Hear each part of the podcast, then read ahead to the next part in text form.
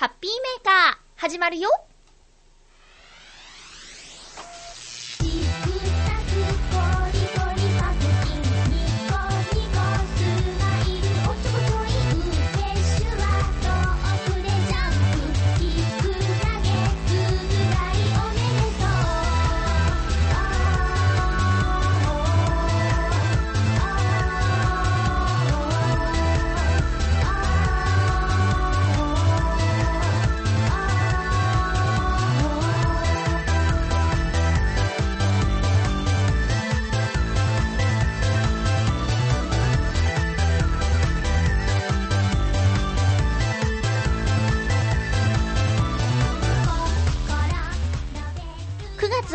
まゆっちょのハッピーメーカー。この番組はハッピーな時間を一緒に過ごしましょうというコンセプトのもと、ちょあへよ .com のサポートでお届けしております。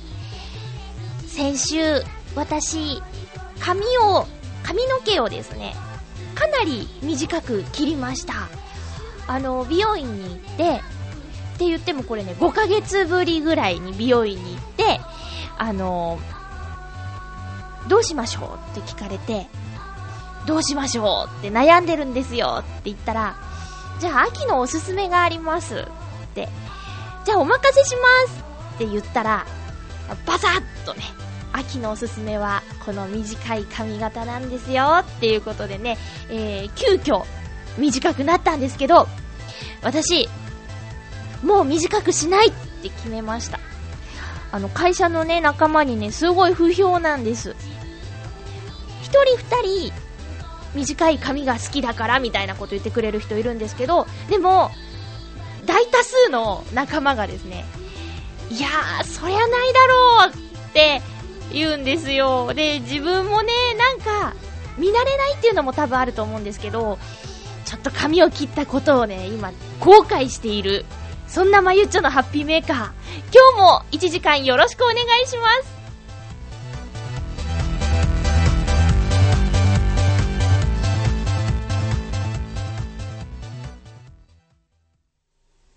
改めまして、ハッピーまゆっちょこと天瀬まゆです。髪を短く切って、で、秋のこうデザインを作りたいっていうことでパーマもしたんですよ。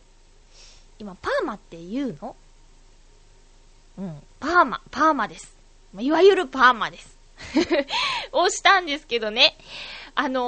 美容室を出るときは、美容院出るときは、綺麗なマッシュルーム型というか、なんかくるんと内巻きのこう素敵なデザインだったんですけど、まあ家に帰ってパーマをした日はすぐにシャンプーをしない方がいいって言われてたので、その日はその形のまま出勤したんですね、夜勤に。そしたらもうみんなに笑われて、プーって笑われて、で、クソーと思って、まあ出勤終わって家に帰ってシャワー浴びるんですけど、髪の毛洗いますよね。そしたらね、そのくるっと内巻きの秋のおすすめヘアが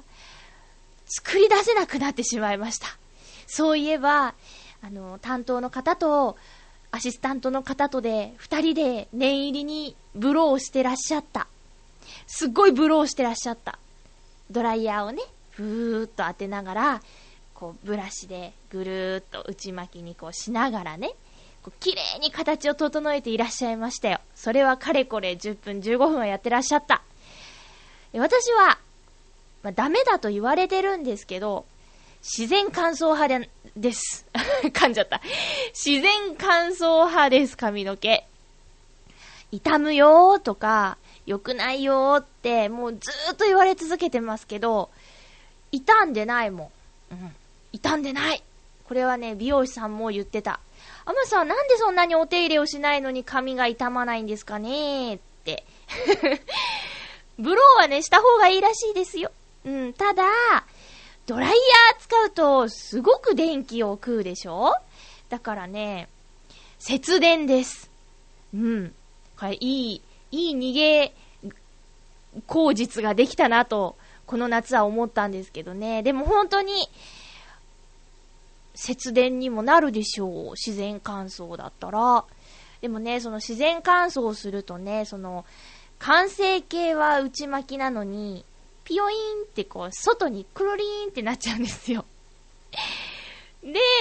もう、そんなの知らないっていうことで、その外巻きのまま次の日出勤したらですね、あれ？そっちのがいいんじゃない？みたいなこと言われて、パーマは何だったんだと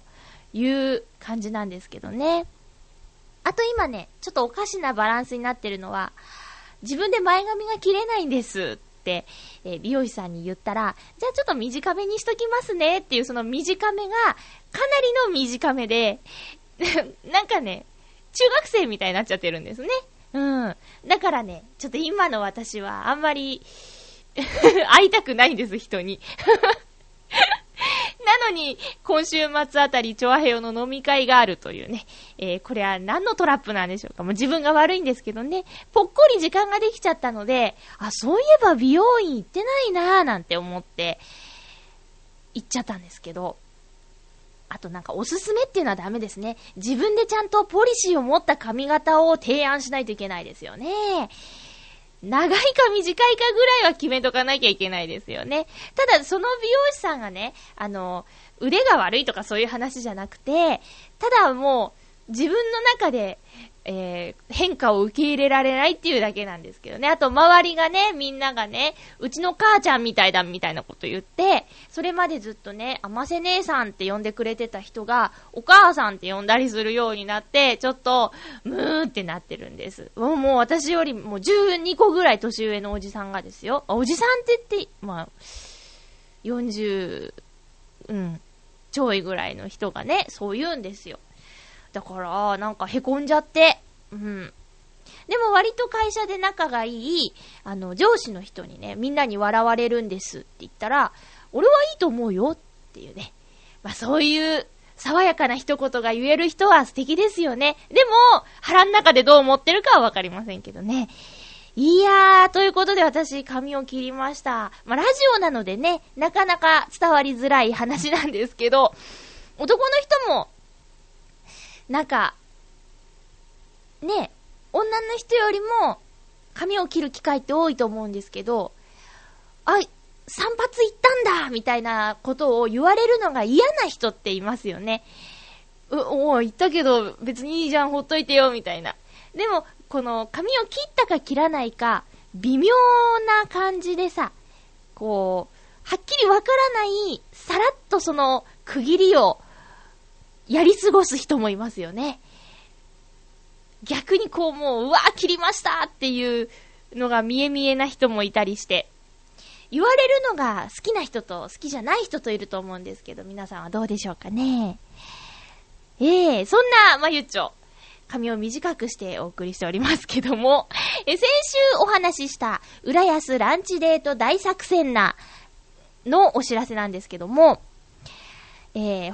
ージがね、リニューアルされて、より見やすくなっておりますので、ぜひご覧ください。浦安ランチデート大作戦で検索しても出てきますし、私のブログにリンク先のアドレスが書いたブログ記事が投稿してありますので、そちらも参考になさってください。先週、私の言葉でですね、お伝えしたんですけど、今週はですね、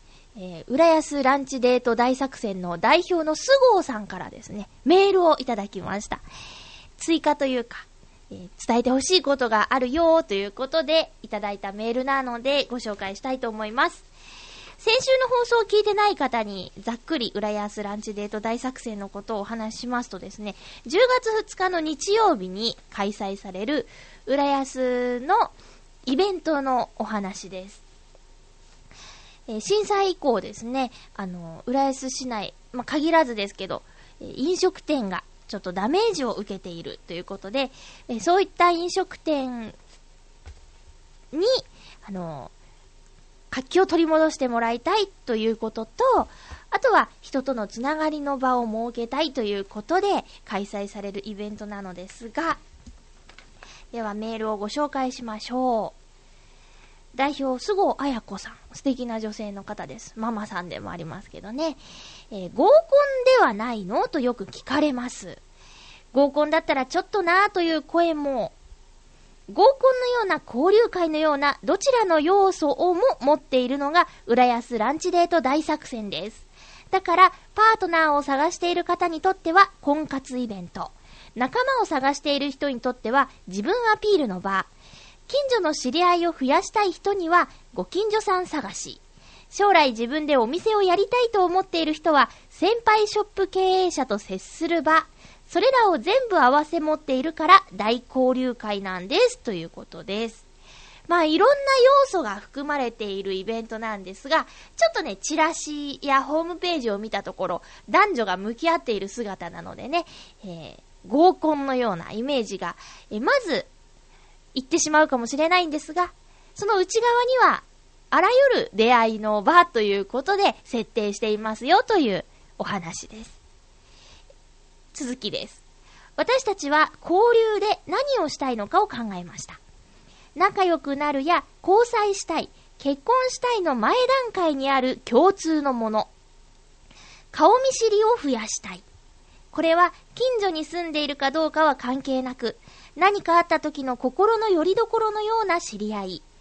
そんな人が世の中に一人でも増えれば自分の人生心強いと思いませんか？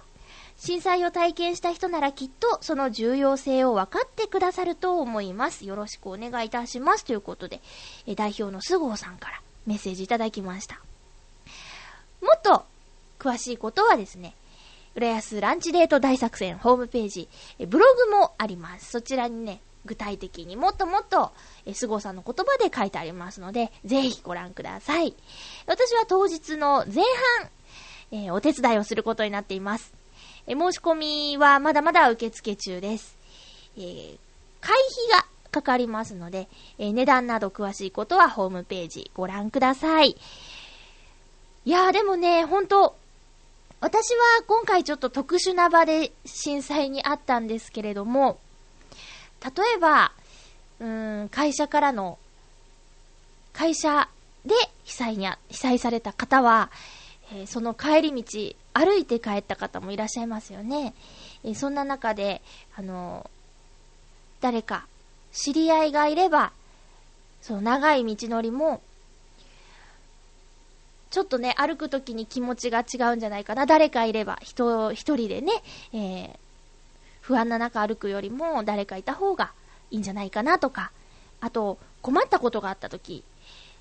浦安は水が出なくなったり下水使えなくなりましたけど、お風呂を貸してくださるような知り合いがいたらなとか、特にね地元じゃない方は、顔見知りも少ないよっていう人は多いと思います。上京とかねして間もない方特にそうですけどもね、そんななかなかね会社以外の人との接点が持てないよという方は、こういったねイベントを活用していただいたらいいんじゃないかなと思います。恋人や結婚相手もですね、いきなりそういう目で見るんじゃなくて、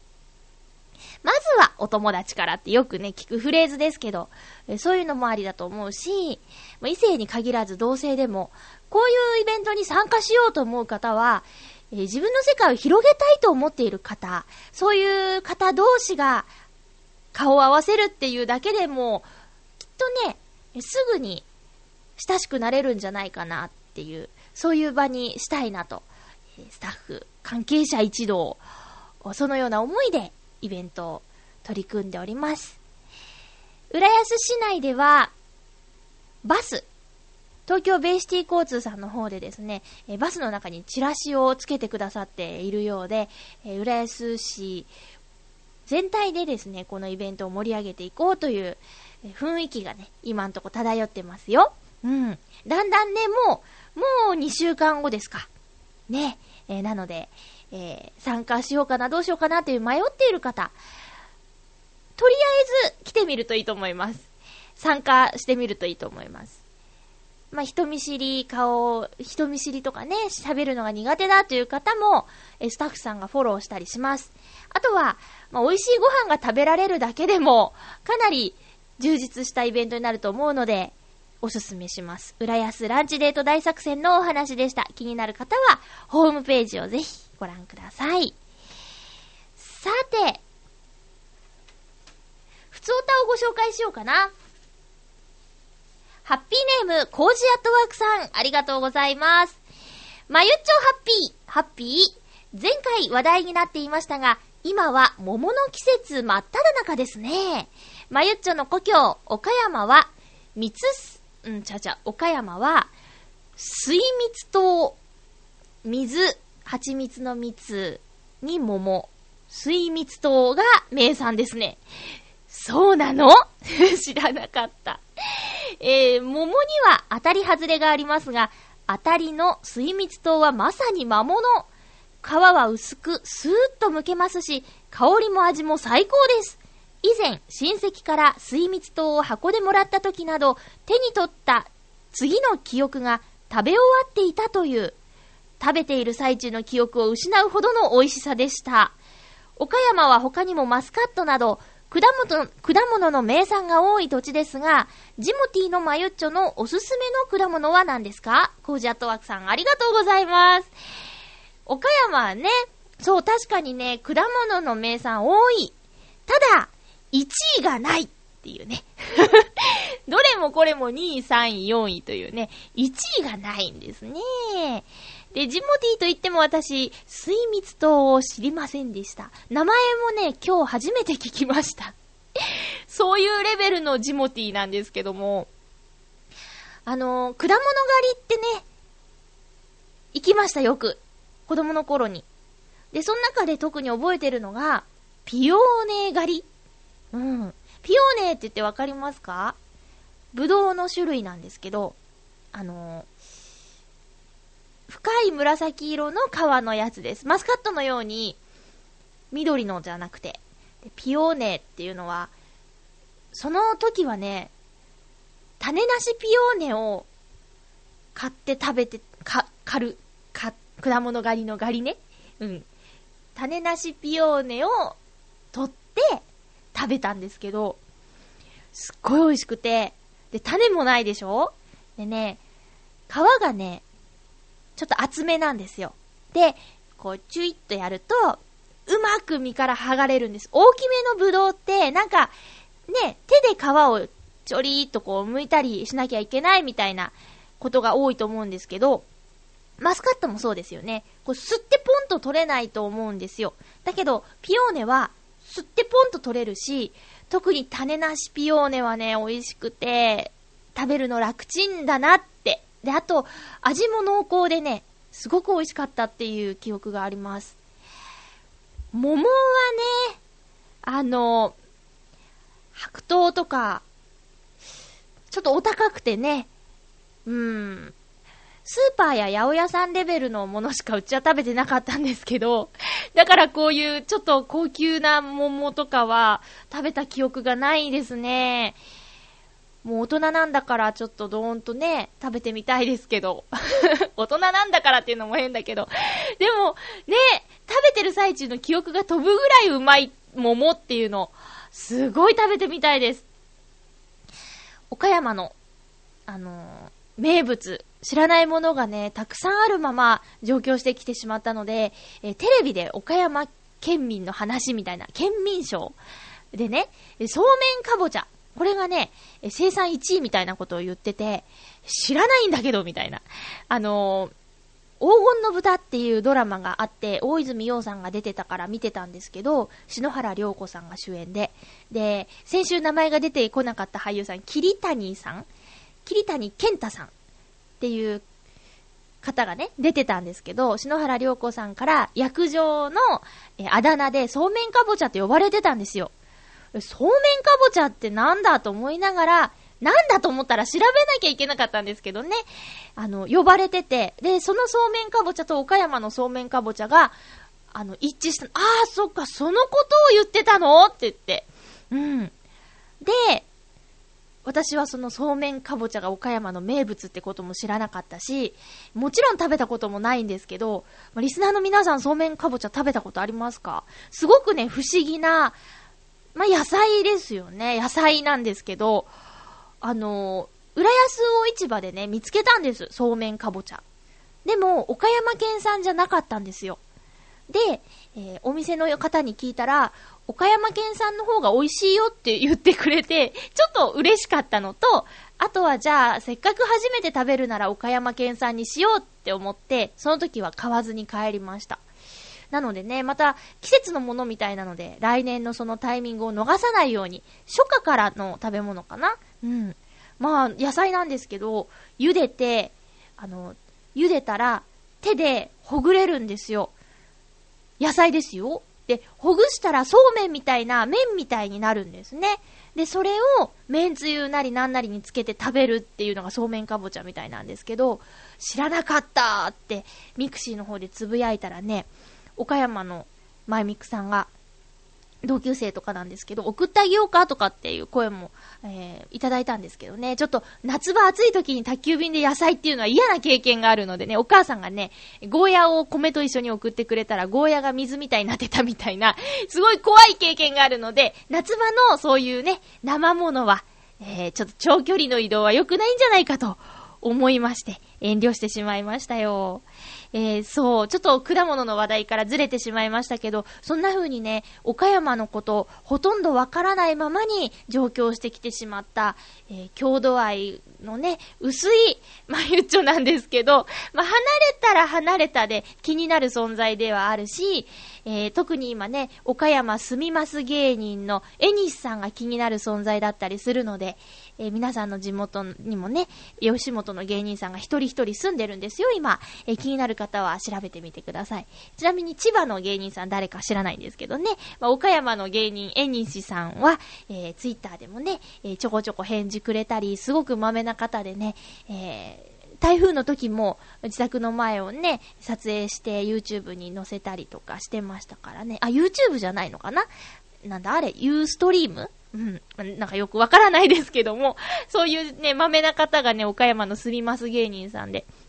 毎晩ユーストリームでね、番組配信とかしてるんですよ。まあ、岡山の方じゃなくてもえにしさんは注目してください。決め台詞はエニシング OK というね、すごい明るいテンションの方です。面白いピン芸人さんですけどね。さあ、どんどん脱線していきますよ。コージアットワークさん、ありがとうございました。とにかく水蜜糖がめちゃめちゃ気になります。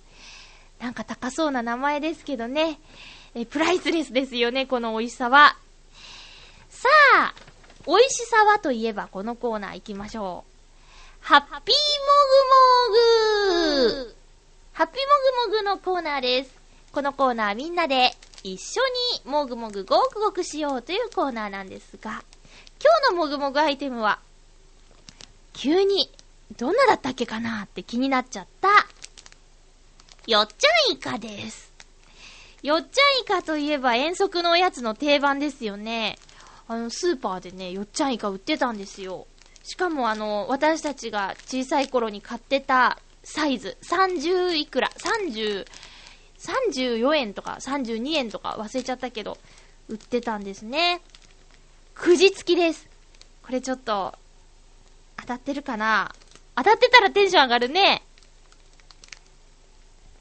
食べてからにしようか。よいしょ。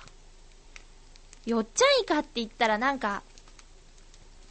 なんだろう、みんな買ってた気がする。嫌いっていう人はね、あんまりいなかったかな。私のお友達にはいなかったかな。イエス。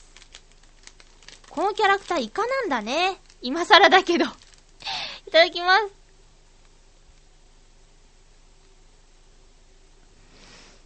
こんな美味しかったっけ？美味しい！お酢に使ってるの。お酢の味がまず来て、で噛んでるとイカの旨味がね、こう染み出てくるよ。うまい。美味しいです。うまい。懐かしい。そしてさあ、気になるくじ付きのくじの当たり外れはどちら？ドーン！外れました。残念。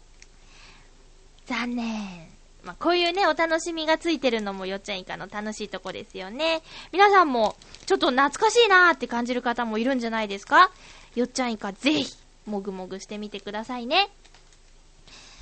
曲流そうかなと思ったけど、曲流しません。ちょっと時間がないな。以上、ハッピーもぐもぐのコーナーでした。続きましてはハッピートーク。ハッピートーク、今月のテーマは僕の大切なものということで、皆さんからメッセージいただいています。ありがとうございます。ハッピーネーム、旅人さん。まゆっちょさん、ハッピーハッピー。僕の大切なものといえばこんな話があったな。大切なもの、それは家族や親戚、そしてバイト仲間であるが、果たしてこれは大切なものでしょうか。ものっていうのはね、こうシャッて演奏シャーとかのね、シャーっていう字もあれは人を表す字ですからね、ものですね。人間以外であげるならば、それは私が今まで鉄道旅行に行った時に撮ってきた写真です。私は乗り鉄以外にも撮り鉄の成分も含んでいるので、成分、出かける時にはいつもカメラを持っていきます。いいですね。主に撮るのは列車や駅舎など鉄道関係のものばかりですが、乗り換え時間が長かったりと時間がぽっかり空いた時は改札を通り途中下車をし、その駅周辺の街を散歩して、その街並みもカメラに収めています。何よりこれはその土地にたどり着いたという動かぬ証拠っていうか、一つの記念になるのです。そうですよね。そして今まで撮ってきた写真の数々はちゃんとアルバムに入れ大切に保存しています。しかも JR の会社ごと、JR 東日本、JR 東海、JR 西日本などちゃんと分別してファイリングしています。豆ですね。そうなるといつになったら JR 北海道のアルバムを作れることやら。結局今年の夏は計5回鉄道旅行に行ってきました。すごい。でもこれはバイトの合間のオフの時に行ってきたもので、日帰り旅行あるいは車中一泊の翌日帰りの旅行ばかりでした。決して何回も長期休暇を取って出かけたものではありませんよ、ということです。旅人さん、ありがとうございました。本当に好きなんですね。もうそれぐらい好きなもの。私、ないかな。なんかこれがもう私の趣味ですって言えるような、人に自慢できるような趣味っていうのがね、なんかないなって最近思って。鉄道ね。鉄道はさ、日本をね、例えばすべて乗り尽くすのは難しいですけど、乗ったとしても、シベリア超特急とかなんか世界には有名な鉄道がいっぱいあるよね。世界の車窓からとか、旅人さん好きだったりします？番組。私ね、あれは好きですよ。ニュースステーションをね、うちは見る家だったんですけど、子供の頃から。今報道ステーションですけどね、あれの始まる前、いや終わった後だっけ、終わった後かにね、やるんですよね。見てたなぁ。ナレーションがいいんですよね、またね。でもこの写真ね、その都度しっかりファイリングしていかないと、もう後で溜まると大変な作業になっちゃうからね。いやー、でも鉄道会社ごとにまとめてるっていうのはすごいですね。旅人さん一人旅ですか？ご自身が写ってる写真とかもね、あった方がいいですよね。動かぬ証拠になりますからね。いや、これはすごい。いつか拝見したいですね。旅人さん、ありがとうございます。さあ、続きまして。ハッピーネーム、281028さん、ありがとうございます。まゆちょハッピー、ハッピー。僕の大切なもの、第2弾です。ありがとうございます。それは、2匹の飼い猫です。我が家では、白地に黒縁のメス猫と、黒地に白で、8割のオス猫を飼っています。8割？ピンとこないっす、8割。家の外には出さない、いわゆる家猫です。2匹とも3年前の今頃、子猫の時に我が家にやってきました。飼い猫の魅力はそばにいてくれる物言わぬ同居人というところです。例えば家族よりも早く起きて一人で仕事に出かける支度をしなければならないとき、一緒の部屋の中に静かにいてくれるので寂しさを和ませてくれたりします。頭を撫でたり喉を触ったりすると気持ちよさそうな仕草をするので幸せな気持ちになります。猫の寿命は人より短いのでいつかは去っていく時が来るとは思いますが、それまで仲良く暮らせればなと思っています。最後に自作の川柳を一つ。猫2匹以上の温かさお粗末ということで、281028さんありがとうございます。お粗末っていうとこまでメールですからね。うん。いいじゃないですか。そうか、猫ちゃんね。うちはね、犬を飼っていたんですけどもね、猫は飼ったことありませんね。どちらかというと犬が好きなんですけど、うちのお向かいのお家がですね、猫を多分家猫ちゃんとして外に出さない猫として飼っているっぽくて、ふっとね見るとね、窓のところにいるんですよ。でちょっとした物音、洗濯物を干そうとかそういう時にそっぽ向いてたのがじーって観察してるような目でね、私を見てくるんですよ。で多分2匹いますね。うん。2階と3階とかにね、猫ちゃんいますんでね。そっか、実際に部屋の中にいるとどんな感じなんだろうな。私ね、中学生の時にこっそりと子猫ね、捨てられてた猫を拾って帰ったことがあるんですけど、すぐ親にバレて、うちはダメだって言われて、で、猫をたくさん飼っている友達がいたので、その子に相談したら、里親探ししてあげるよみたいなことでね、一晩かな、うちにいたんですけど、まあ可愛かったですね、ちっちゃい子猫ちゃん。うん。だけど何の知識もなかったからね、排泄を促してあげるとかそういうこともね、何もわからなくて。まあ、次の日その猫をいっぱい飼っているお友達の家に連れてったら、その子のお母さんに怒られましたけどね、ちゃんとさせてあげないとダメじゃないのって言って、まあでもさせてあげないとって言ってもやり方もわからなくて、まあそのお母さんがすぐね対応してくれたから、その猫ちゃんたちは大丈夫だったんですけど、でも知識のない子がね、人が動物を飼うっていうのはね、本当危ないし失礼だし、かわいそうなことだからね、もしこれから、動物を飼おうと思っている方はね、そういうところもちゃんと、責任を持って、人生のパートナーになる存在ですからね、しっかり飼ってあげてほしいなと。何目線でしょうね。自分の経験から、知らないことは怖いことだなっていうことですね。うん。私の通勤経路にですね、猫ちゃんファミリーがいたんですけども、すくすく大きくなって、だいぶ大人の猫と見分けがつかなくなってきましたね。まあ、可愛かったですよ。お母さん黒猫じゃないんですけど、なんか子供はね、3匹中2匹が黒猫で、1匹だけ違う色かな。なんかぴょこぴょこぴょこぴょこ歩いてて、まあね、お母さんとお父さんいないんですよね。ああいう時不思議なんですけどね、見かけるとちょっと和む存在だったんですけど、もう街のど真ん中ですくすく成長できて本当良かったなぁなんてね思います。たまにね、人間がちょっと餌をあげたりもしてたんですけど、そうやってね、大きくなってったんですかね。281028さんの2匹の猫ちゃんもこうやって思われてて、癒しの存在だなって、心が和む存在だなって思われてることを感じて安心してね、そっとそばにいてくれるんでしょうね。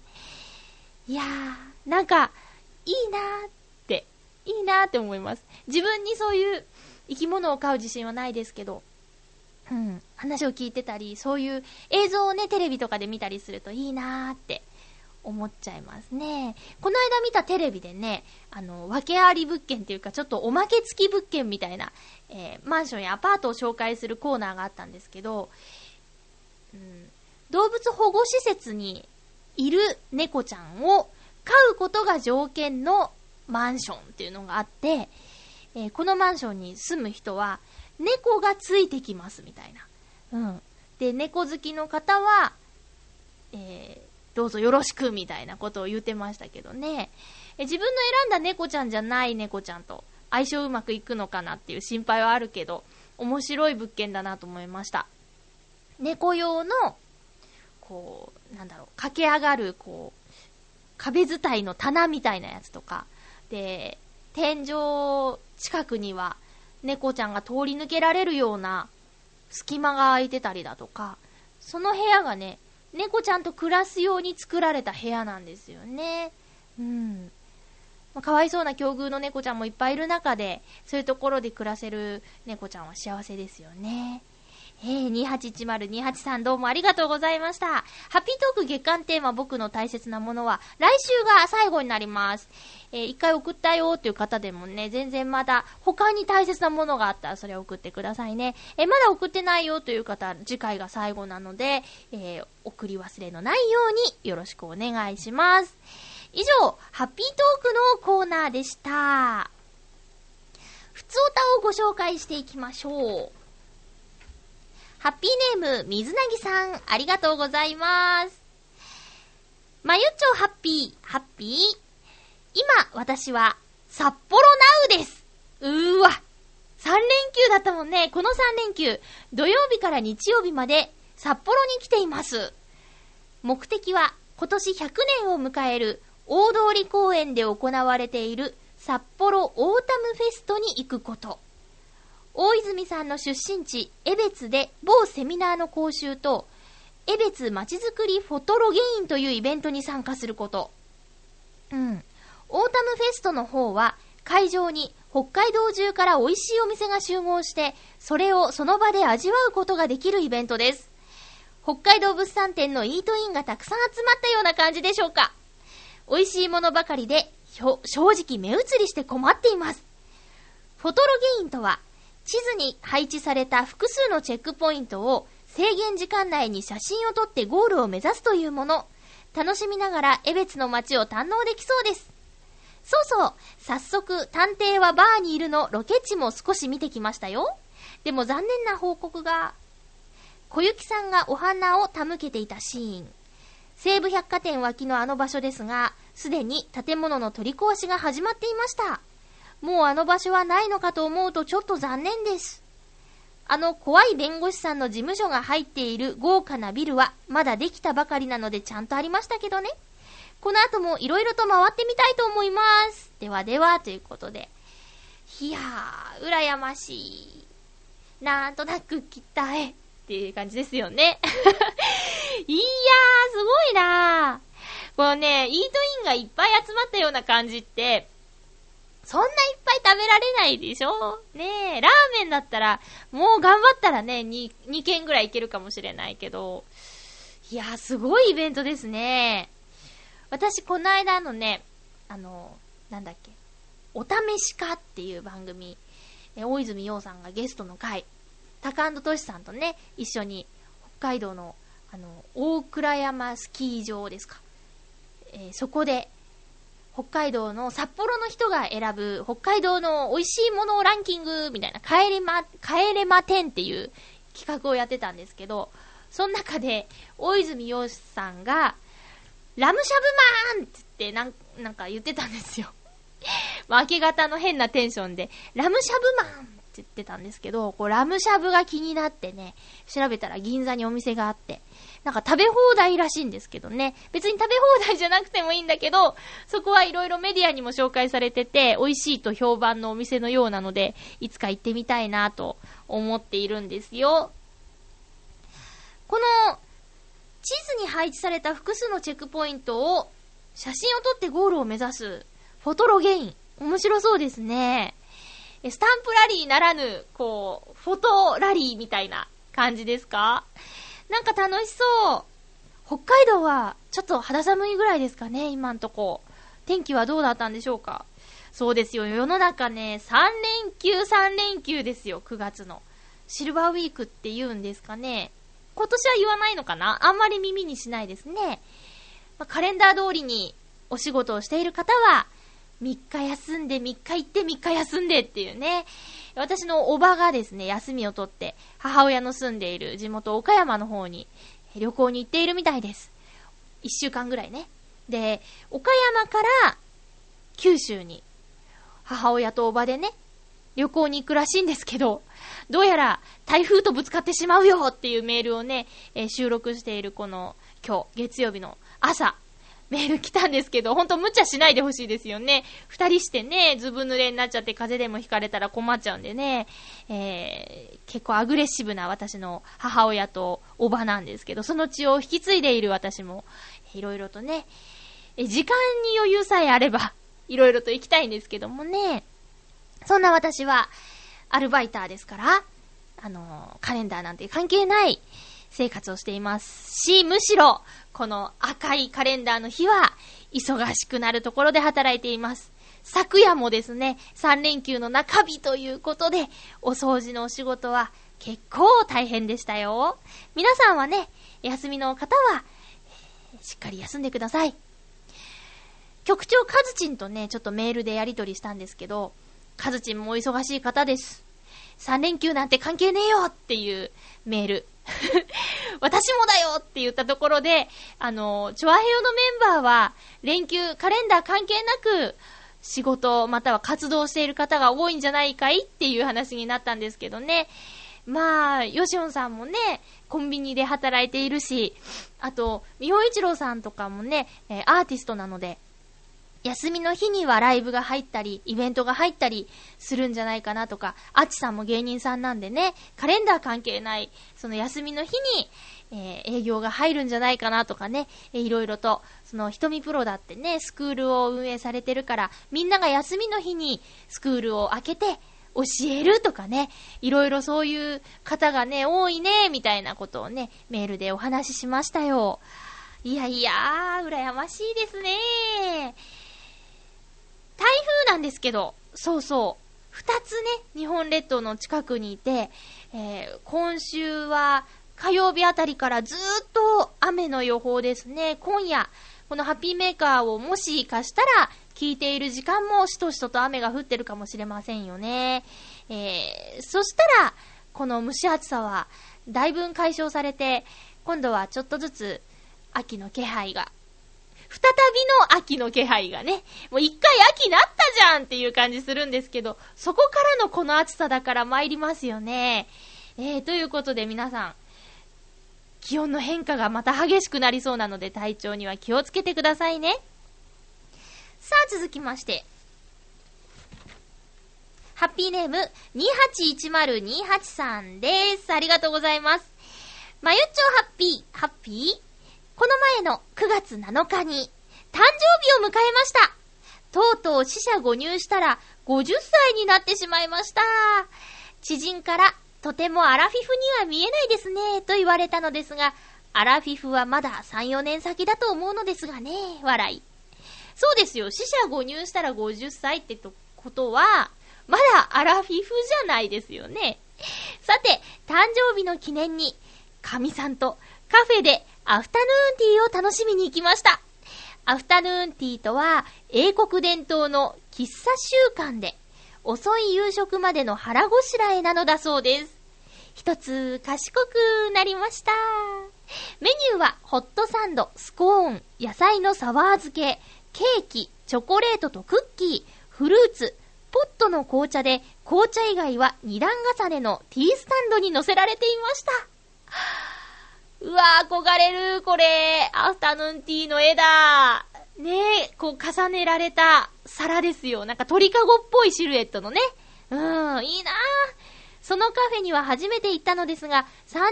以上営業しているそうで、店主さんは品のいいおばあ様といった感じの方でした。 BGM もバロック系のクラシックが流れていて、楽しいひとときを過ごしましたということです。281028さん、ありがとうございます。そしてお誕生日おめでとうございます。このね、アラフィフには見えないですねっていうのはもう褒め言葉ですよ。うん、お仕事もされてて、歌のね、音楽の趣味もお持ちで、実際活動もされていて、で、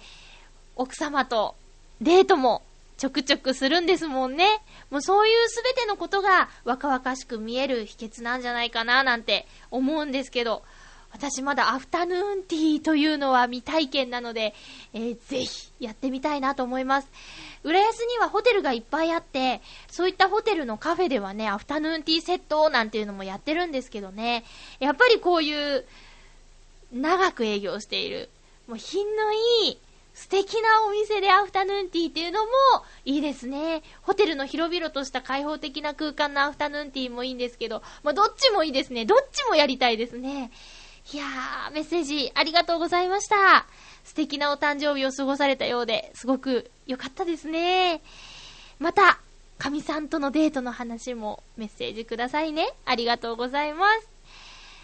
さて続きましては、ハッピーネームコージアットワークさん、ありがとうございます。まゆっちょハッピーハッピーまゆっちょ、はい、探偵ナイトスクープのナイトはナイト、つまりフクロウの騎士さんと同じ騎士ですよ。知らなかった。だから昼間やってても大丈夫、問題ないと思います。ではコージャットワークさん、ありがとうございます。本当に知らなかったです。夜だと思ってた、ナイトだってカタカナ表記なんだもん、わかんないよ。そうなんだ。じゃあなんか探偵はバーにいる。でも探偵つながりか。ナイトスクープ。騎士ですか。知ってた？知らない人結構いるんじゃないですか？夜だって思ってたっていう人、はい、手あげて。はい、いますね。いますよね。いや、ありがとうございます。これはね、一つ賢くなりました。本気です。すごいな。ありがとうございます。無事お友達からメール来て、録画成功ということでね、届くのを待っていてくださいということで、彼女も連休で高知県にね、旅行に行くそうなので、ちょっと遅れますけど、みたいな内容だったけども、全然見れるだけで嬉しいので、気長に待っておりますよ。コージャットワークさん、ありがとうございました。続きまして、この方からいただいています。まゆっちょハッピーハッピー、今回はハッピーネームではなくて、あえて作家名でということで、小野光石さんからいただいております。ありがとうございます。前回の放送で静寂をしじまと勉強していましたね。聞いてますね、本当に。ありがとう。僕も作品のタイトルをつけるときによく言葉で悩むことがあるのですが、まさに最近静寂としじまで迷っていました。本当？すごいタイミングですね。しじまと読ませたいけど、漢字で書いてしまうと絶対に静寂と読まれてしまうのは目に見えていたので、僕は深観という言葉を選びました。深いっていう感じに、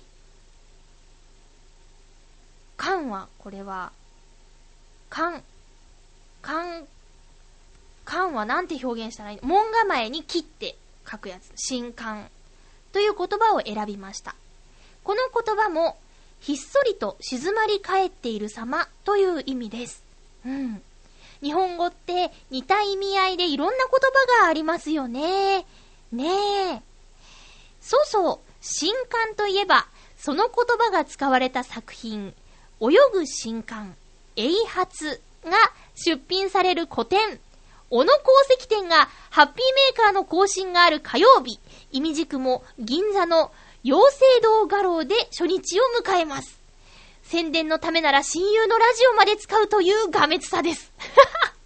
全然いいよ。9月20日から10月1日まで、日曜祝日休み、11時から19時。詳しくは、小野鉱石オフィシャルホームページまで。今回は僕の制作の中でも、平面作品を中心に発表します。いい展示になっていると思うので、銀座にお越しの際は、ぜひ銀座5丁目にある養成堂画廊にお立ち寄りください。まゆっちょをラジオに宣伝メールを送ってしまってすいません、許してねということで、全然むしろ嬉しいですよ。小野功石さんの個展、小野功石展、ぜひ皆さん足を運んでみてくださいね。小野功石さんの作品はですね、写真とかで見るよりも実際に見た方が絶対にその良さがね、わかると思うので、銀座行ける方はぜひぜひぜひに行ってください。ゆっこちゃんと一緒にね、個展を見に行ったことあるんですけど、ゆっこちゃんもね、楽しいって言ってました。まあ彼女はセミの抜け殻が大好きなんでね興奮ポイントはそこだったかもしれないんですけど、でももういろんな角度にね、こう目線を変えて一生懸命見てましたよ。小野功石さんも大活躍なんですけど、っていうかこのね、なんとなく親友のっていうところにね、ニヤニヤしてしまいましたけどもね、ありがとうございます。親友の個展をぜひ見に行ってくださいね。そう、小野功石さんもこうやってね、活動頑張ってるんですけど、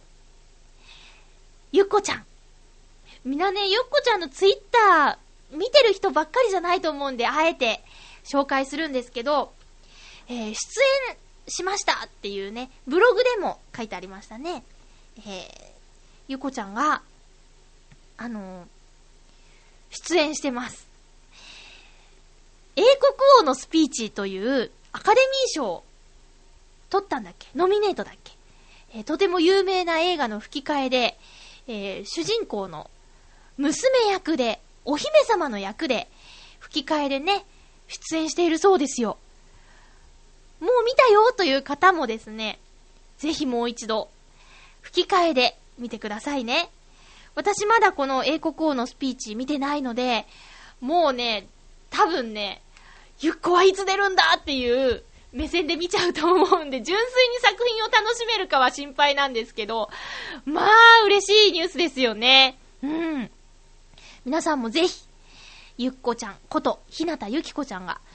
お姫様の役で出演している英国王のスピーチ、ぜひ吹き替え版でご覧くださいね。こうやってね、知ってる方の嬉しい情報をラジオで話すのは、私はとてもなんだろうな、ハッピーですよ。それこそハッピーですよ。だから、小野功石さんもごめんねなんて言わずに、なんかあったら、ちょくちょくメールくださいね。その他、この番組を聞いてくれてるかな、同期の皆さんや、ね、そうじゃないリスナーさんでも何かやるんですよっていうことがあったら、地域も問わずです。これはインターネットラジオなので、どこにいても聞けるラジオなので、例えばね、新潟でお友達がバンド活動してますけど、そういった情報だって届けば発信しますし、どんなことでもお話しますよ。なので、まあそういう告知はね、遠慮せずどんどんくださいね。とりあえず私は英国王のスピーチを見て養成堂画廊に行かなければあとは今週末、ついにですよ、チョアヘオ杯、船橋競馬場で9月23日祝日金曜日行われますね。第7レースでチョアヘオ杯が行われるということをヨシオンさんがツイッターで教えてくれましたけども、第7レースは13時50分からということです。プレゼントもありますね。チョアヘオのホームページ、プレゼントのコーナーをご覧いただきたいんですが、あまり日がないので、もし希望ですよという方はお早めにお申し込みください。招待席を10席設けているということで、ドレスコードが必要なんじゃないかっていうぐらいすごい席だってイタジェラの中で局長カズチンは言ってましたよ。私も行けるならぜひそこで見たいんですが、お会いできるかもしれないですね。競馬が好きな方が職場にいるんですけどね、知ってましたね。チョアヘオ杯ってアマシさんが喋ってるラジオ局のやつだよねみたいな。あ、は、そうです。何番を買えばいいんでしょうかみたいなねこれで見に行って誰かね、パーソナリティ当たったらすごいですよね。チョアヘヨの飲み会をおごってくれるんじゃないかななんてね、密かな期待もしてるんですが、今週末チョアヘヨ .com のちょっと延期になってた2周年記念飲み会をね、やろうかなっていう計画なんですけど、そこで久しぶりにパーソナリティの皆さんに会えるので、ドキドキワクワクしています。あとは私ちょっとね、その同じ、チョアヘヨ飲み会の日にはちょっとこの先の私の活動を左右するんじゃないかっていうような大切な日でもあったりするんですよね。いろんな意味で緊張の、その日を迎えるこれから先の1週間なんですけど、皆さんは天気とかね、気候とかに、負けないようにお過ごしくださいね。全国全世界で放送されているこのハッピーメーカーなんですけど、台風の影響を受けそうな、西日本九州の方面の皆さん、本当に気をつけてくださいね。雨が多く降っているところでダムが心配なんていうニュースもよく聞くんですけど、本当にできうる限りの備えはして、いざという時に備えてくださいね。うん、気をつけましょう。ということでお送りしてきましたハッピーメーカーなんですけれども、次回の予告をしたいと思います。次回は9月27日の更新、収録は9月25日日曜日の予定です。月間テーマ、僕の大切なものの最終週になっていますので、送り忘れのないようによろしくお願いします。その他、ふつおたやハッピーちょうだい、告知などもですね、お待ちしていますのでよろしくお願いします。さっきお話ししたこれからの活動を左右するようなうんぬんかんぬんによってはですね、10月以降ハッピーメーカーの放送時間が縮小される可能性もありますが、これ今ここで初めて言ったので局長がなんてね言ってるかもしれないんですけど、ちょっとねその辺相談したいなと思って、まあどうなるかわからないんですけどね、まあそんな感じの、私もみんなに負けないようにいろいろ頑張っていきたいなと思っているところなんですよ。私テレビでナレーターやっております。JCOM と JCN、ケーブルテレビなんですけどね、見られるエリアの方はよろしくお願いします。 JCOM ではぐるっと浦安、これは陽一郎さんも出演してます。陽一郎さんもっていうか、陽一郎さんが出演していて、私がナレーターで、声をやっています。ぐるっと浦安、そして、改札千葉茨城行き、これは芸人の江戸紫さんが出演しています。改札の方はですね、JCOM の関東エリア全域で見られるということなので、埼玉や、神奈川、東京、千葉、の方、ぜひご覧ください。あとは JCN の方は、千葉ミセランガイドということでね、こちらの番組も担当しています。結構見られるエリアが広がってきているんですけど、やっぱり目指せ全国ですよね。頑張りたいと思います。さて、お送りしてきましたハッピーメーカー、そろそろお別れのお時間です。お相手はまゆっちょことあませまゆでした。また来週ハッピーな時間を一緒に過ごしましょう。